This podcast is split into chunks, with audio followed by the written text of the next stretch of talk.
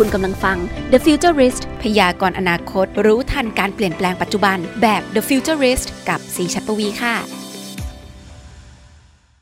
กลับมาเจอกันอีกครั้งใน The Futurist Podcast นะครับสำหรับ EP นี้บอกเลยครับว่าเป็น EP สุดท้ายของซีรีส์ Startup ไทยที่ไป Go Inter เนาะไปงาน CES 2021 ที่เขาได้แบบ เป็นงานจัดแสดงอิเล็กทรอนิกส์ระดับโลกแล้วแบบ ประเทศไทยเราก็ไปอะ เออ อันนี้คือแบบชอบมากนะครับ ซึ่งก็ไปเป็นปีที่ 2 แล้วนะครับ ในทีมสาลาไทยที่บริษัทโซเชียลแลบของเราได้พาไปเนาะ ในปีนี้ถึงแม้ว่าจะมีโควิด เราไม่ได้ไปแบบไม่ได้ไปที่แบบเป็นแบบฟิสิกอลไปที่งานเขาจริง ๆ แบบออนไซต์ที่ต่างประเทศแต่ไม่เป็นไรครับ เพราะว่า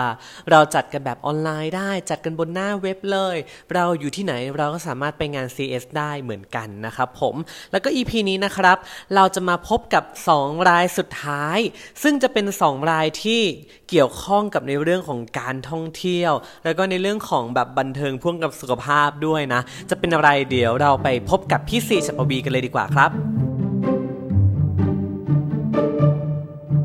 ปีนี้มันมีคำว่า quarantinement ใช่ไหม quarantine แบบให้ entertainment เราก็อาจจะแค่แบบแจนนุ่นโบอะไรไม่ได้มีแค่นั้นนะคะ เพราะว่าจริงๆแล้วเนี่ย เทคโนโลยี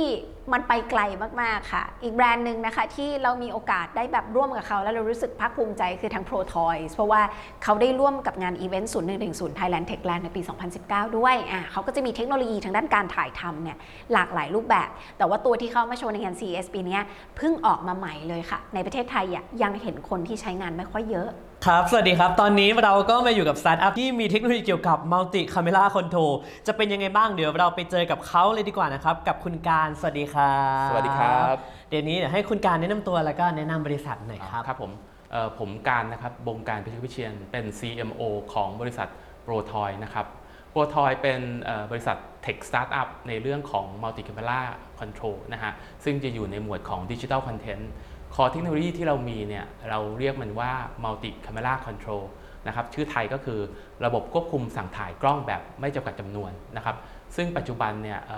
เราเริ่มเข้าใจล้วด้วยการที่มือถือปัจจุบันแม้กระทั่ง iPhone เนี่ยก็มีประมาณ 3-4 กล้องแล้ว เพราะฉะนั้นเราเริ่มหาวิธีการที่จะใช้ประโยชน์แต่สิ่งที่เราทำเนี่ยเราทำเมื่อ 5 ปีที่แล้วละแล้วเราก็เอาคอเทคโนโลยีนี้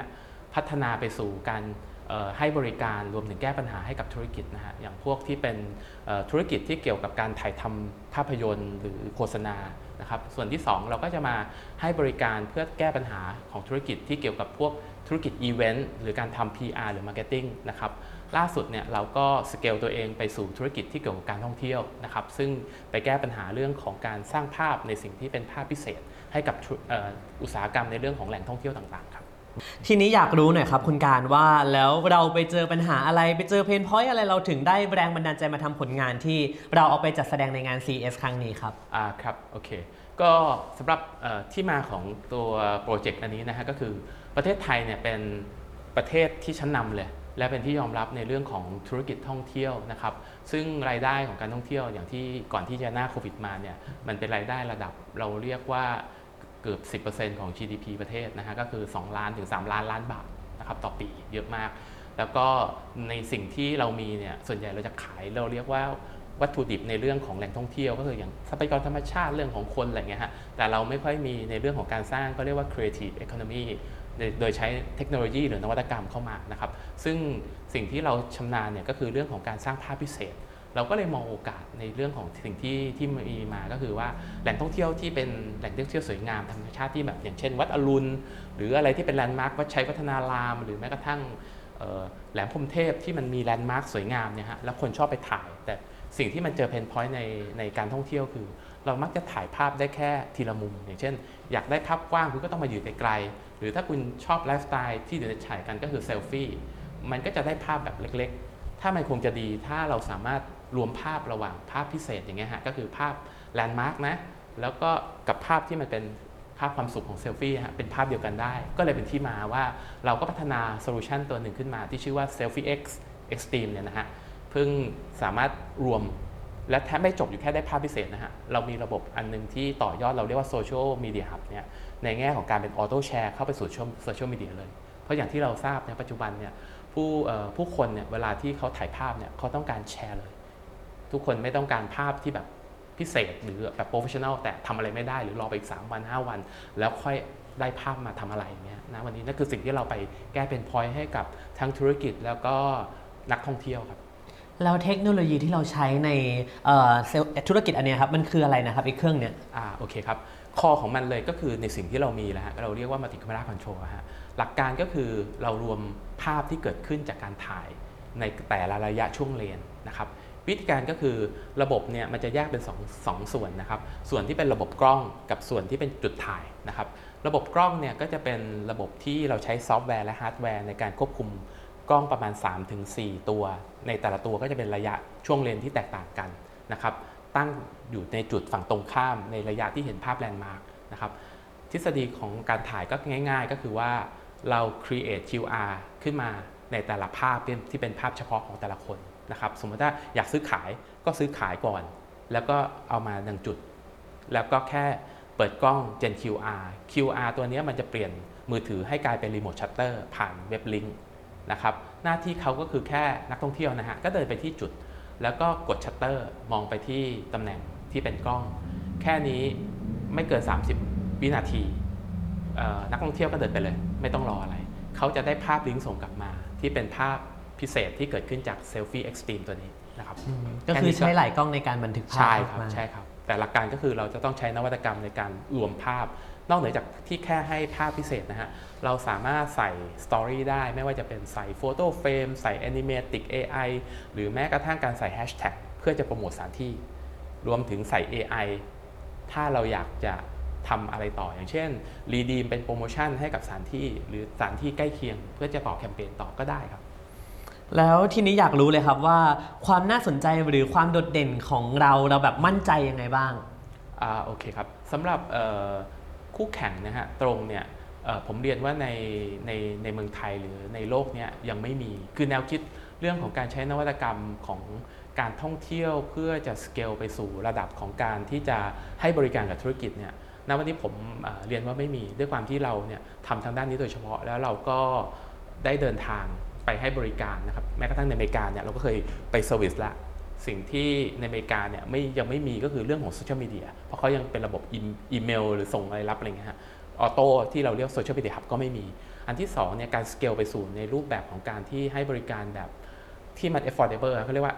เป็นไปได้ในเชิงธุรกิจเนี่ยไม่มีมีแต่ showcase อย่างญี่ปุ่นนะฮะเคยเอาระบบที่เราเรียกว่าการถ่ายภาพรูปแบบรวมภาพประมาณแบบใช้กล้องเป็น 60-70 ตัวเงี้ยรวมเพื่อเกิดภาพใหญ่แล้วก็ซูมเข้าไป นะครับทฤษฎีเราลดจำนวนกล้องให้เหลือแบบอยู่แค่ 3-4 ตัว เพราะฉะนั้นเนี่ยมันเป็นไปได้ในเชิงธุรกิจ เพราะฉะนั้นนั่นคือสิ่งที่ที่ที่คู่แข่งไม่มี ณ วันนี้ตลาดที่มีอยู่เนี่ยส่วนใหญ่ก็จะเป็นเราเรียกว่าธุรกิจโฟโต้ซูเวเนียนะฮะ หลักๆก็จะมีถ่ายภาพแอบถ่าย เสร็จปุ๊บ เราก็จะปริ้นลงบนกรอบรูปหรือไม่ก็อัดจานนะครับ เพราะฉะนั้นนั่นคือสิ่งที่เป็นไป แต่รูปแบบของเราเนี่ยเรามองธุรกิจว่ามันคือการสร้างประสบการณ์ เพราะฉะนั้นคนที่มาเนี่ยไม่ต้องแอบถ่ายเลย คุณซื้อมันตั้งแต่ต้นเลย นะครับแล้วคุณมาเป็นเราเรียกว่าการสร้าง engage กับสถานที่ แล้วก็แชร์มันนะครับนอกจากแชร์ไม่พอเนี่ยเราสามารถที่จะ create QR ที่ที่ก่อนที่จะถ่ายอันนั้นนะฮะมันจะเป็น QR ที่สามารถไปลิงก์กับเเราเรียกว่าที่ระลึกของแหล่งท่องเที่ยวเนี่ยเข้าไปได้เพราะฉะนั้นเขามีโอกาสในการซื้อมากขึ้น เพราะแปลว่าภาพตรงนี้มันจะไปผูกกับของที่ระลึกในแหล่งท่องเที่ยวต่างๆ ได้ นะครับนั่นคือภาพที่มันจะลิงก์กันอย่างเช่นแบ็กกราวเป็นวัดอรุณ สมมติถ้าเราขายของที่ระลึกที่เป็นม็อกอัพไอตัวเอ่อวัดอรุณเนี่ยเพราะฉะนั้นคุณอยากดูเขาที่อยู่ในภาพที่เป็นวัดอรุณตรงเนี้ยคุณก็แค่เจน QR นั่นคือโอกาสที่เรามองในเรื่องของธุรกิจแบบภาพรวมอืมดูน่าสนใจดูน่าจะตอบโจทย์กับธุรกิจการท่องเที่ยวได้ดีครับฟังดูแล้วเหมือนจะเป็นธุรกิจประมาณว่า B2B แล้วก็ค่อยไป 2C อีกต่อหนึ่งใช่ไหมครับ ใช่ครับ ก็ คือณวันนี้เนี่ยโมเดลที่ที่น่าจะดีสุดก็คือเราหาพาร์ทเนอร์ยุคนี้เราคงเป็นเรียกว่า Gig Economy อะฮะหลักการก็คือเราเรียกว่า Revenue Share อันนี้คือวิธีที่เร็วสุดในใน part ที่เราพัฒนาการทำงานของ Selfie Extreme เนี่ยนะฮะก็คือหาพาร์ทเนอร์ที่เป็นแหล่งท่องเที่ยว เพราะฉะนั้นเขาจะมีเขาจะรู้แล้วมุมไหนสวยสุด หรือเขารู้แล้วว่าเขาจะต้อง operate ยังไงนะครับเพราะฉะนั้นหลักการหน้าที่เราคือเราเป็น เทคโนโลยีเราทำคอนเทนต์เราทำระบบคลาวด์เรา training เขาแล้วก็ back support เขาหน้าที่เขาก็คือ operate แล้วก็ทำ marketing บวกกับการที่เขาเป็น location แล้วก็แบ่งผลประโยชน์กัน โดยที่เอาความต้องการของลูกค้าที่ต้องการภาพพิเศษนะครับซึ่งปกติเนี่ยจากข้อมูลที่เป็นเรื่องของโฟโต้ o วเนียนะฮะมันจะมีประมาณถ้าแบบเราไม่ทำอะไรเลยนะฮะจากทั่วโลกเนี่ยประมาณ 3-5%ที่คนมาแล้วจะถ่ายภาพแบบอนาล็อกนะฮะแต่ถ้าเรา ลองเปลี่ยนวิธีการคือ ให้เขาสร้างประสบการณ์เลย แล้วทำแคมเปญ marketing เข้าไปแล้วขายเลย เพราะฉะนั้นเรามองว่านี่คือโอกาส เพราะมันคือเทรนด์แบบใหม่ ๆ ไม่ใช่เราเป็นอนาล็อกในสิ่งที่เกิดขึ้นในตลาดที่มี ครับ สุดท้ายอยากให้คุณการทิ้งท้ายให้หน่อยว่า พอเนี่ยเราได้เข้า CES แล้วอะแล้วต่อจากเนี้ยเราวาง goal หรือว่าเราวางโมเดลธุรกิจของเราไว้ยังไงต่อบ้างครับ อ่า โอเคครับ ก็สำหรับ โปรทอยนะครับ ซึ่งเราทำทั้งเรื่อง digital content ซึ่งเป็นภาพ ก็บางส่วนเนี่ยเราก็ถูก disrupt ในด้วยโควิดนะครับ อย่างธุรกิจท่องเที่ยวเนี่ยณวันนี้เรานะประมาณ 3-4 สถานที่ท่องเที่ยวที่เราไปลงทุนเรื่องของ photo souvenir แบบดิจิทัลไว้เนี่ยก็ถูก freeze นะครับ ซึ่งเราก็ plan ว่าน่าจะอีกสักพัก แต่ว่าระหว่างเนี้ยผมเชื่อว่าไงยังไงเนี่ยคนกับการท่องเที่ยวมันเป็นเรื่องธรรมชาติละ เพราะฉะนั้นเนี่ยมันต้องกลับมาระหว่างนี้เราก็จะเขาเรียกพัฒนาทั้ง Product อื่นนะครับที่ตอบโจทย์ในเรื่องของแหล่งธุรกิจท่องเที่ยว อันนี้คือในส่วนของ s e l f x แล้วก็ Matching ซึ่งในส่วนของพาร์ทเนอร์ที่เวียดนามนะครับเราก็มีคุยกับที่บานาฮิลล์นะครับซึ่งเขาก็ยังโปรเซสบางอย่างคีปคอนแทคไว้อยู่ ซึ่งถ้าเราเชื่อว่าถ้ามันกลับมาเนี่ยมันน่าจะไปได้เร็วขึ้นนะครับส่วนที่2เนี่ยเเรามองว่าณวันนี้ธุรกิจ ที่เป็นออนไลน์นะครับซึ่งเรามีเรื่อง VR ที่เป็นจุดแข็งแรงเราทำมาหลายปีละ4เกือบ5 ปีละณวันนี้เราโฟกัสเรื่องของการทำ virtual event virtual expo virtual ที่เป็นมิวเซียมนะครับซึ่งณวันนี้เราพร้อมแล้ว เพราะเราเกิดโปรเจกต์ในสิ่งที่เรามีโน้ตฮาวแล้วก็ learning มาหลายปีแล้วเราก็ทยอยขึ้นระบบอยู่นะครับซึ่งล่าสุดเนี่ยเรากำลังจะทำเราเรียก virtual showroom ที่เป็นโชว์รูม แบบเสมือนจริงจริง ๆ เลย โดยที่คนสามารถสร้างประสบการณ์ แล้วก็ engage เข้าไปกับ Product ได้ลึกขึ้น แล้วก็สร้างประสบการณ์ได้เสมือนจริงมากขึ้นนะครับ อันนี้ก็เป็นทิศทางที่ณวันนี้เรากำลังจะไป แล้วก็นอกจากนั้นเนี่ยณวันนี้เราพัฒนา Product ใหม่ละซึ่งใกล้เสร็จล้วเราเรียกว่า virtual PG นะครับ virtual PG เนี่ยมันจะไปแก้ปัญหาในเรื่องของการที่คนจะต้องไปประจำในจุด นะครับแล้วก็เกิดความเสี่ยง แล้วก็ศักยภาพก็ลดลง ด้วยการที่ไม่สามารถไปได้หลายที่ หน้าที่ของ virtual PG คือ เข้าไปใครเอ่อ PG สามารถทำงานจากที่บ้านหรือที่ออฟฟิศก็ได้ โดยที่สามารถเอาภาพตัวเองเนี่ยไปติดต่อผู้คนได้ประมาณ 5-6สโตรเพราะฉะนั้นนั่นคือสิ่งที่เรากำลังจะเพิ่มศักยภาพให้ PG ที่เก่งๆเนี่ยทำงานได้จากทุกที่ แล้วได้รับผลตอบแทนที่ดีขึ้นนะครับบริษัทก็ลดค่าใช้จ่ายลง นะครับอันนี้คืออีก Product หนึ่งซึ่งณวันนี้เรากำลังจะดันออกสู่ตลาดแล้ว และตอนนี้มีออเดอร์กับลูกค้าเจ้าหนึ่งแล้ว และจริงๆ แค่ Product เนี่ยมันสามารถ apply ไปสู่ธุรกิจได้หลากหลายเลยนะครับ อันนี้คือสิ่งที่ณวันนี้โปรทอยทำในเรื่องของภาพ แล้วก็เราก็ยังมองว่าเราเป็นบริษัทคนไทยที่อยากผลักดันสตาร์ทอัพไทยหรือคอนเทนต์ของประเทศไทยเนี่ยออกไปสู่ชาวโลกครับ ตัวสุดท้ายเนี้ยมันก็จะเชื่อมโยงกับกระแสที่เราอยู่บ้านและอยากทำได้ทุกอย่างเลย คือ work from home play from home exercise from home คือ fitness at home ใช่ไหมคะ ตัวนี้จะเป็นเหมือนกับแว่นตา VR ที่เราปั่นจักรยานไปได้ด้วย แล้วก็รู้สึกเพลินๆไปด้วยเพราะว่าเราไม่ได้กลัวแค่โควิด เรากลัว PM 2.5 ด้วยค่ะ บริษัทนี้ชื่อว่า Bike อิสระค่ะ ผมชื่อสุภสิทธิ์ธิวพงศ์นะครับ เป็น General Manager ของบริษัทไบอิสระจำกัด ครับผมอยากให้พูดถึง scope คร่าวๆว่าใบอิสระคืออะไรนะครับเอ่อจริงๆแล้วไบอิสระนะครับเป็นบริษัทสตาร์ทอัพนะครับที่ก่อตั้งโดยเอ่อคณาจารย์นะครับนักศึกษา แล้วก็บัณฑิตที่จบไปของสาขาวิชาวิศวกรรมซอฟต์แวร์คณะวิศวกรรมศาสตร์สถาบันเทคโนโลยีพระจอมเกล้าเจ้าคุณทหารลาดกระบังครับ โดยสตาร์ทอัพแห่งนี้นะครับเราจะรวมเอ่อวิจัยนะครับที่เกี่ยวกับทางด้านวิศวกรรมซอฟต์แวร์นะครับและด้านอื่นๆทางด้านคอมพิวเตอร์เนี่ย ที่สรรสร้างโดยคณาจารย์นักศึกษาของเราเองนะครับทำให้มันเป็นนวัตกรรมขึ้นมา แล้วก็สามารถจะออกเข้าไปขายสู่ตลาดได้เลยครับอืม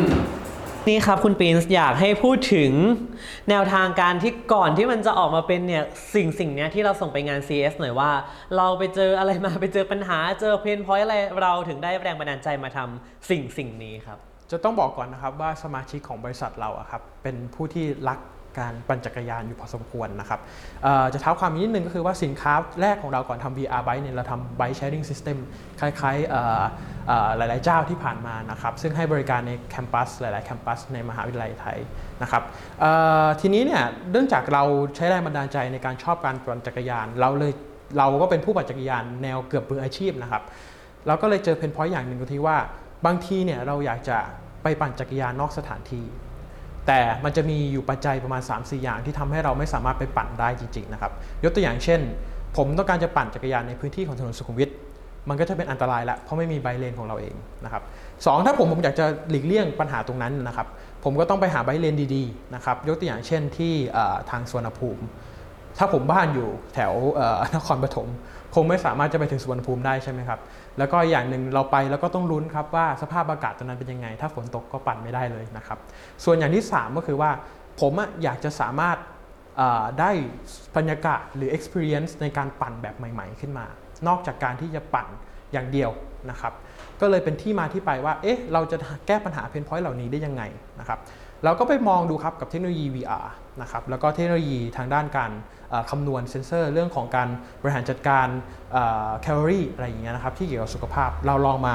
มา integrate กันดูซิว่ามันจะสามารถจะไปเป็น product ไหนได้ขึ้นมา สุดท้ายแล้วนะครับ ทางทีมวิศวกรของเราที่เป็นทั้งนักศึกษาและคณาจารย์นะครับ ก็ได้ผุดไอเดียเรื่องของ VR Bike ขึ้นมา โดย VR Bike นะครับก็เป็นหนึ่งในวิทยานิพนธ์ของนักศึกษาของคณะวิศวกรรมศาสตร์สจรเหมือนกันครับผม ใช่ โอเคครับ ทีนี้ครับ อยากรู้เพิ่มเติมเลยว่าแล้วเทคโนโลยีอะไรบ้างที่มันกำลังอยู่ภายใต้ VR Bike ของเรา เราแรกเลยนะครับ ชื่อก็บอกคือ VR Bike นะครับเทคโนโลยี VR ก็คือ Virtual Reality เนี่ยก็จะเป็นเทคโนโลยีหลักที่เราใช้ในการเป็น product ของเราอะนะครับ VR นี้ก็เป็น VR ที่เป็น Oculus ที่เป็นแว่นนะครับ ใช้เป็นการ Samsung Galaxy Gear นะครับติดต่อต่อกับตัวซัมซุง รุ่นไหนก็ได้ จริงๆ ไม่ใช่แค่ซัมซุงครับ จริงๆ เป็นโทรศัพท์สมาร์ทโฟนยี่ห้อไหนก็ได้นะครับ แล้วก็ตัวที่ 2 ก็คือจะเป็นตัวเซนเซอร์บลูทูธที่เราเป็นคนสร้างตัวแผงวงจรนั้นขึ้นมาเองบลูทูธตัวเซนเซอร์บลูทูธตัวนี้นะครับจะทำการหน้าที่ไปเชื่อมต่อกับตัวสมาร์ทโฟนทำให้สามารถจะจับความเร็วได้นะครับสามารถสั่งการตัว trainer trainer bike ที่เราจะสามารถชะลอตัวล้อได้ทำให้รู้สึกว่ามีมีเอ่อ experience ในการปั่นที่มันมีเรื่องของของเอ่อเขาเรียกว่า แรงเสียดทานนะครับทำให้รู้สึกว่าเราปั่นแล้วเราได้เราได้ประสบการณ์ที่ดีมากขึ้นนะครับ แล้วตรงนั้นนะครับเซนเซอร์เหล่านั้นก็เก็บข้อมูลนะครับ แล้วก็ไปเป็นการสรุปผลเรื่องของการปั่นจักรยานว่าคุณมีข้อมูลต่างๆทางด้านการปั่นในรอบนี้เท่าไหร่ครับผม แล้วก็สามารถทำให้เกิด experience ที่เป็น VR ที่เราสามารถจะหันซ้ายหันขวารอบ360องศาได้เลยครับผมแล้วดูเหมือนจะใส่ใจเรื่องของสุขภาพด้วยใช่ไหมครับ อยากให้ขยายความตรงนี้นิดหน่อย จริงๆแล้วเนี่ยการปั่นจักรยานนะครับก็เป็นหนึ่งในในการออกกำลังกายที่ดี แล้วก็ได้รับความนิยมเป็นอย่างมากในปัจจุบันนะครับ เราก็เลยใส่ใจเรื่องสุขภาพตรงเรื่องที่ว่าเราพยายามจะเก็บข้อมูลเท่าที่ได้มากที่สุดในการปั่นจักรยานหนึ่งครั้งนะครับเพื่อที่จะให้ผู้ที่ปั่นนะครับหรือยูเซอร์เนี่ยได้ข้อมูลเหมือนที่เขาได้ปั่นในพื้นที่จริง ๆ ขึ้นมานะครับ แล้วสุขภาพเราก็ไม่ได้เพียงว่าสุขภาพของคุณจะต้องดีอย่างเดียว มันมีเรื่องของ security คือความปลอดภัยในการปั่นด้วย ความปลอดภัยก็เลยคู่กันครับ ตรงที่ว่า VR เนี่ยเราก็แก้ปัญหาเพนพอยต์อย่างที่กล่าวไป คือการแก้ปัญหาเรื่องความปลอดภัยในท้องถนนเวลาการปั่นนะครับ ซึ่งตรงนี้แหละครับมันจะทำให้ผู้ที่ใช้งานเนี่ยได้รับทั้งความปลอดภัยในการปั่นจักรยาน และได้ข้อมูลที่ครบถ้วนในการออกกำลังกายครับผมอืมโอเคครับ ทีนี้มาถึงคำถามสำคัญที่หลายคนรอคอยแล้วว่า แล้ว VR Bike ของเราอะ มีความโดดเด่นจากคู่แข่งยังไงบ้างครับผมในโลกนี้แบบอุ้ยเหมือนจะเห็นมีคล้ายๆ แบบดีบ้างหรือเปล่า เออแล้วของเราเป็นยังไง ของเราที่แตกต่างกันเลยนะครับ อย่างแรกเลยก็คือว่าผมเชื่อว่าทุกคนเนี่ยต้องการจะออกกำลังกายนะครับ และการออกกำลังกายเนี่ยมันควรที่จะต้องเข้าถึงทุกคนด้วยซ้ำนะครับผมทีนี้การออกกำลังกายเนี่ยครับผมก็ไปมองว่าแล้วในตลาดเนี่ยการทำ VR ลักษณะนี้หรือว่าการทำ Bike Trainer ที่ พ่วงเชื่อมกับซอฟต์แวร์ลักษณะมีเจ้าไหนบ้างในปัจจุบันนะครับก็มีประมาณ 1-2 เจ้าในโลกเลยนะครับผมที่ทำอยู่ แต่ล้วนล้วนทั้งหมดนะครับที่ทำเนี่ยจะขายมาเป็นเซตเลยนะครับแล้วก็มีอุปกรณ์ที่ราคาค่อนข้างสูงมาก ผมก็มีความรู้สึกว่าราคาที่เหยียบถึงระดับแสนเนี่ยในการที่จะไปซื้อเพื่อออกกำลังกายสำหรับบางคนยังมองว่าค่อนข้างที่จะจะไกลตัวกันไปนิดนึง เราก็พยายามจะลดครับช่องว่างของราคาตรงนี้เนี่ยโดยการมอบเทคโนโลยีที่ เหมือนกันเลยนะครับเข้าสู่กับผู้ที่ต้องการจะปั่นจักรยานนะครับ โดยที่คนที่ใช้ตัวที่ปั่นจักรยานไม่จำเป็นจะต้องใช้จักรยานที่เป็นมืออาชีพเหมือนกับเจ้าอื่นๆ แต่สามารถใช้จักรยานใดก็ได้ครับ แล้วก็มาติดตั้งอุปกรณ์ของผม เท่านั้นคุณก็สามารถปั่นจักรยานได้แล้วครับอืมแล้วแบบนี้เรามองอนาคตยังไงบ้างครับ ในเรื่องของทั้งตัวเทคโนโลยีเองก็ดี หรือว่าตัว business model เองก็ดีอันดับแรกนะครับเทคโนโลยีเนี่ยสำหรับผมเนี่ยผมมองว่า VR เนี่ย ถึงแม้บางคนอาจจะบอกว่าโอเคมันมันเป็นเทคโนโลยีที่มีประสบการณ์ที่แปลกใหม่นะครับแล้วก็ประสบการณ์บางท่านอาจจะยังไม่เคยลอง แต่ผมจะว่าเเทคโนโลยีนี้นะครับมันจะมีการพัฒนาต่อไปเรื่อยๆนะครับแล้วก็จะพยายามที่จะเข้าไปเป็นส่วนหนึ่งของผู้ใช้งานจริง ๆทำให้ผู้ใช้งานรู้สึกว่าเขาไม่สามารถแยกออกได้ระหว่าง experience ที่ได้จาก VR หรือ experience ที่เขาได้จะได้จากความเป็นจริงนะครับทีนี้เนี่ยมันก็เลยทำให้ประสบการณ์ในอนาคต ที่เราจะได้มาจาก VR เนี่ยมันจะมากขึ้น มันก็จะส่งผลทำให้ผลิตภัณฑ์ของเราเนี่ยที่พัฒนาไปพร้อมเทคโนโลยีของ VR เนี่ยมันสร้างประสบการณ์ให้ลูกค้าได้มากขึ้นนะครับ ส่วนถ้าถ้าเป็น business model เนี่ยผมก็จะบอกเลยว่าจริง ๆ ของเราก็ไม่ได้หยุดเพียงเท่านี้นะครับในการที่จะพัฒนาสินค้าตัวนี้ จริง ๆ การถ้าเรามาดูสินค้าของผมเนี่ยมันจะมีหลายอย่างนะครับที่จะสามารถให้เลือกลูกค้าได้ ยกตัวอย่างเช่นอ่อจะเป็นการเพิ่มจำนวนของไบเลน ซึ่งเรามีความร่วมมือกับบริษัทที่ทำทางด้าน 3D mapping ในประเทศไทยอยู่หนึ่งเจ้านะครับ เราก็จะเก็บข้อมูลดังกล่าวเหล่านี้นะครับ เพื่อมาสร้างประสบการณ์ที่เหมือนจริงจริงๆนะครับทำให้ลูกค้าเนี่ยได้สามารถจะจะรับประสบการณ์ดังนั้นนะครับ ดังกล่าวนั้นนะครับในในพื้นที่คล้ายๆจริง ๆ ได้นั่นเองนะครับ ซึ่งก็ลูกค้าก็สามารถจะซื้อได้ หรือว่าจะเป็นการ subscription ได้เหมือนกันนะครับประมาณ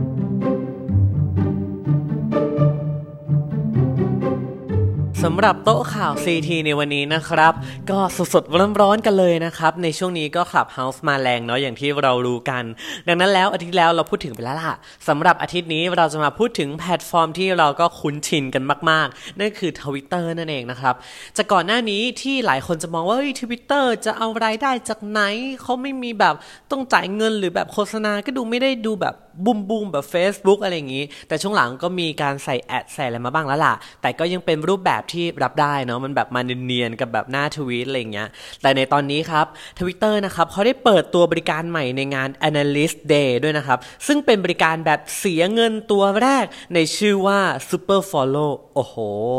ปกติเราก็จะแบบอ่าไป follow เธอ หรือมีคนมา follow เราใช่ไหมอันนั้นก็จะ follow กันฟรีเนาะเป็นแบบติดตามกันอะไรแบบนี้เหมือน IG Instagram นะครับแต่คราวนี้ครับเขาเปิดตัวระบบที่ชื่อว่า Super Follow เนาะคือ ชื่อก็คือบอกเลยว่าเราจะต้อง follow เขาในแบบที่มัน super มากขึ้น ก็คือปกติเรา follow ฟรีแต่ถ้า super follow แน่นอนครับ เราจะต้องจ่ายเงินนะครับผม เพราะว่ามันเป็นระบบที่จ่ายเงินแบบ subscription ที่เราจะเริ่มเห็นในหลาย ๆ แพลตฟอร์มอย่าง YouTube อย่างเงี้ยอะก็มีเป็น subscription อะไรแบบนี้จ่ายเงินเพื่อเข้าถึงคอนเทนต์ที่มัน exclusive มากยิ่งขึ้น และตอนนี้ Twitter มาแล้วครับผม ซึ่งเราก็นี่แหละเหมือนจ่ายเงินให้คนที่เราต้องการติดตามเขาแบบโอ้โหเหนียวแน่นอยากสนับสนุนเขาจังเลย เห็นเขาแบบทวีตอะไรมา เราโดนใจไปหมดเลยหรือแบบสำนักข่าวหรืออะไรต่างๆ นี้นะครับ โดยที่คนที่เออเราไปติดตามเขาใช่ไหมที่เราไป super follow เขาอย่างเงี้ยเราจะสามารถเข้าถึงเนื้อหาของเขาได้มากขึ้น ไม่ว่าจะเป็นเนื้อหาแบบ exclusive จดหมายข่าวการเข้าร่วม community ของเขาได้รับส่วนลดบางประการรวมไปถึงได้รับ badge สนับสนุนด้วยนะครับ ว่าเอ้ยขึ้นมาฉันสนับสนุนเธอนะฉันแบบเอ้ยเป็นผู้สนับสนุนของเธออะไรทำนองนั้นนะครับผมก็ นอกจากนี้เขายังมีการเปิดตัว community ที่เป็นบริการชุมชนของผู้ติดตามคล้ายแบบ Facebook Group อะไรแบบนั้นด้วยเนาะให้มาเป็นส่วนหนึ่งในชุดบริการของ Super Follow อีกด้วย ทั้งนี้ทั้งนั้นราคายังไม่ได้เปิดเผยมาอย่างแบบเป็นทางการ หรือว่ารายละเอียดอะไรยังไงขนาดนั้นนะครับ แต่ว่าในตัวอย่างที่เขาขึ้นโชว์มานะครับ มันอยู่ที่ 4.99 ดอลลาร์ต่อเดือนนะครับ ดอลลาร์ก็ดอลลาร์สหรัฐเนาะ ถ้าตีเป็นเงินไทยอะคูณเลขกลมๆอะสมมติคูณ 30 ก็จะอยู่ที่ประมาณ 150 บาทนะครับผม ก็ต้องรอดูนะว่า เอ้ย ถ้าสมมติว่า 150 บาทต่อเดือนแล้วเราได้เข้าถึงคอนเทนต์ที่มัน Exclusive มากขึ้น ของคนที่เราจะติดตามเขาใน Twitter เฮ้ย มันคุมหรือเปล่า หรือว่ามันโอเคหรือเปล่า ยังไงก็รอติดตามกันได้เลยครับ ข่าวต่อมาหลายคนก็ฮือฮากันไม่น้อยนะครับผมเพราะว่าล่าสุดทางด้านคณะกรรมการกำกับหลักทรัพย์ และตลาดหลักทรัพย์ หรือกรอตนะครับเขาได้มีการเผยแพร่เอกสารรับฟังความคิดเห็นเรื่องกำหนดคุณสมบัติผู้ลงทุนในสินทรัพย์ดิจิทัล หรือคริปโตเคอเรนซีออกมานะครับสดๆร้อนๆเลยครับ เพราะว่าปกติเราจะเข้าใจกันว่าอ๋อใครๆก็ลงทุนในคริปโตได้เก่งกำไรกันได้ใช่ไหมอะสิบาทก็ลงทุนได้ละ อย่างที่บิตคับเขาได้โฆษณาไว้ แต่ทีนี้ครับที่เขาได้มีการเผยแพร่ออกมา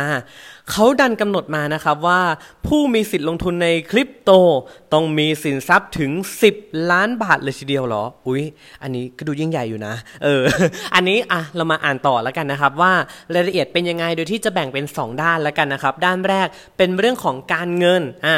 การเงินอันนี้นะครับเขากำหนดไว้3 choice ด้วยกันว่าในการที่คุณจะไปลงทุนในคริปโตได้เนี่ยการเงินคุณจะต้องเป็น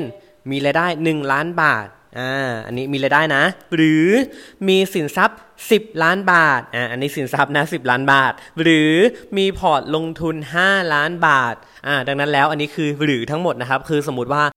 คุณมีเงิน 1 ล้านบาทแบบนี้ คุณก็สามารถไปลงทุนได้แล้ว ไม่จำเป็นจะต้องแบบอุ้ยมีสินทรัพย์ 10 ล้านบาทถึงจะลงทุนได้หรอไม่จำเป็นนะครับผม หรือ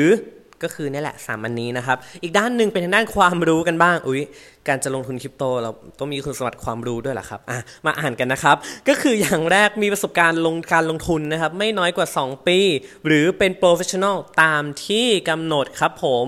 โอ้โหกำหนดกันแบบนี้เลยนะฮะซึ่งพอเขากำหนดมาแบบนี้แล้วหลายคนก็เลยแบบเอ๊ะ การที่เราจะลงทุนคริปโตได้เนี่ยมันต้องขนาดนั้นเลยเหรอ มันเท่ากับว่าเป็นการเปิดโอกาสให้นักลงทุนรายใหญ่หรือเปล่าเนี่ย โอ้โห ชาวบ้านตาดำๆจะมีเงินรายได้แบบเป็น 1 ล้านบาทเลยเหรอถึงจะไปลงทุนได้ทำไมจะต้องมากำจัดสิทธิ์จำกัดสิทธิ์อะไรกันด้วยแบบนี้ ก็เลยเนี่ยแหละครับ แต่ทั้งนี้ทั้งนั้นนะ อันนี้มันคือเป็นแค่ข้อเสนอของกรตที่เขาได้เผยแพร่ออกมานะครับ ดังนั้นแล้ว อันนี้ยังไม่ใช่ไฟนอลยังไม่ใช่ผลสุดท้ายเขาเหมือนแบบ เอาง่ายๆก็คือเหมือนปล่อยมาให้เราแบบเออมีความคิดเห็นยังไง แล้วก็แสดงความคิดเห็นเพื่อที่เขาจะหาข้อสรุปในตอนท้ายนั่นเองครับ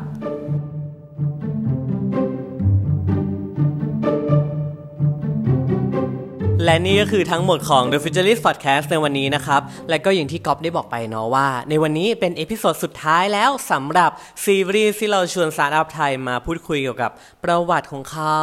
ผลงานของเขาวันเนี้ยที่เขาได้ไปจัดแสดงผลงานในงาน CES 2021 เนี่ย เป็นยังไงบ้าง เออ แล้วแบบเด่นแค่ไหนแบบทั่วโลกไม่มีจริงหรือเปล่า หรือว่าอะไรยังไงนะครับ ถ้าใครสนใจก็สามารถไปฟังย้อนหลังได้นะครับ เรามีแบบหลายด้านมากจริง ๆ นะครับผมที่ซีมีเกนพอดแคสต์ทุกช่องทางไม่ว่าจะเป็น Apple Podcast SoundCloud Spotify มาหมดครับ หรือถ้าเกิดว่าใครติดใจแล้วก็รู้สึกว่าหุยฉันอยากรู้ทันปัจจุบันเพื่อที่จะพยากรณ์อนาคตได้ว่ามันจะเป็นยังไงต่อไปเกี่ยวกับโลกเทคโนโลยีที่มันแบบมันรวมเป็นอันหนึ่งอันเดียวกับโลกที่เรากำลังอาศัยอยู่แล้ว ก็สามารถติดตาม The Futurist Podcast ได้ในทุกช่องทางเช่นกัน หรือว่าถ้าอยากฟังสดๆเลยนะครับผมก็สามารถ เข้าไปได้เลยที่ FM 89.5 MHz นะครับผมทุกวันอาทิตย์แบบนี้นั่นเองนะครับ และสำหรับวันนี้ผมก๊อฟนรพัฒน์นาคยศ ก็ต้องขอตัวลาไปก่อนสำหรับวันนี้ สวัสดีครับ และคุณสามารถกลับมาติดตามฟังพอดแคสต์ดีๆที่ช่วยพยากรณ์อนาคต รู้ทันการเปลี่ยนแปลงปัจจุบันแบบ The Futurist ให้ทะยานสู่โลกอนาคตได้อย่างก้าวหน้าและมั่นคงนะคะสำหรับวันนี้ สวัสดีค่ะ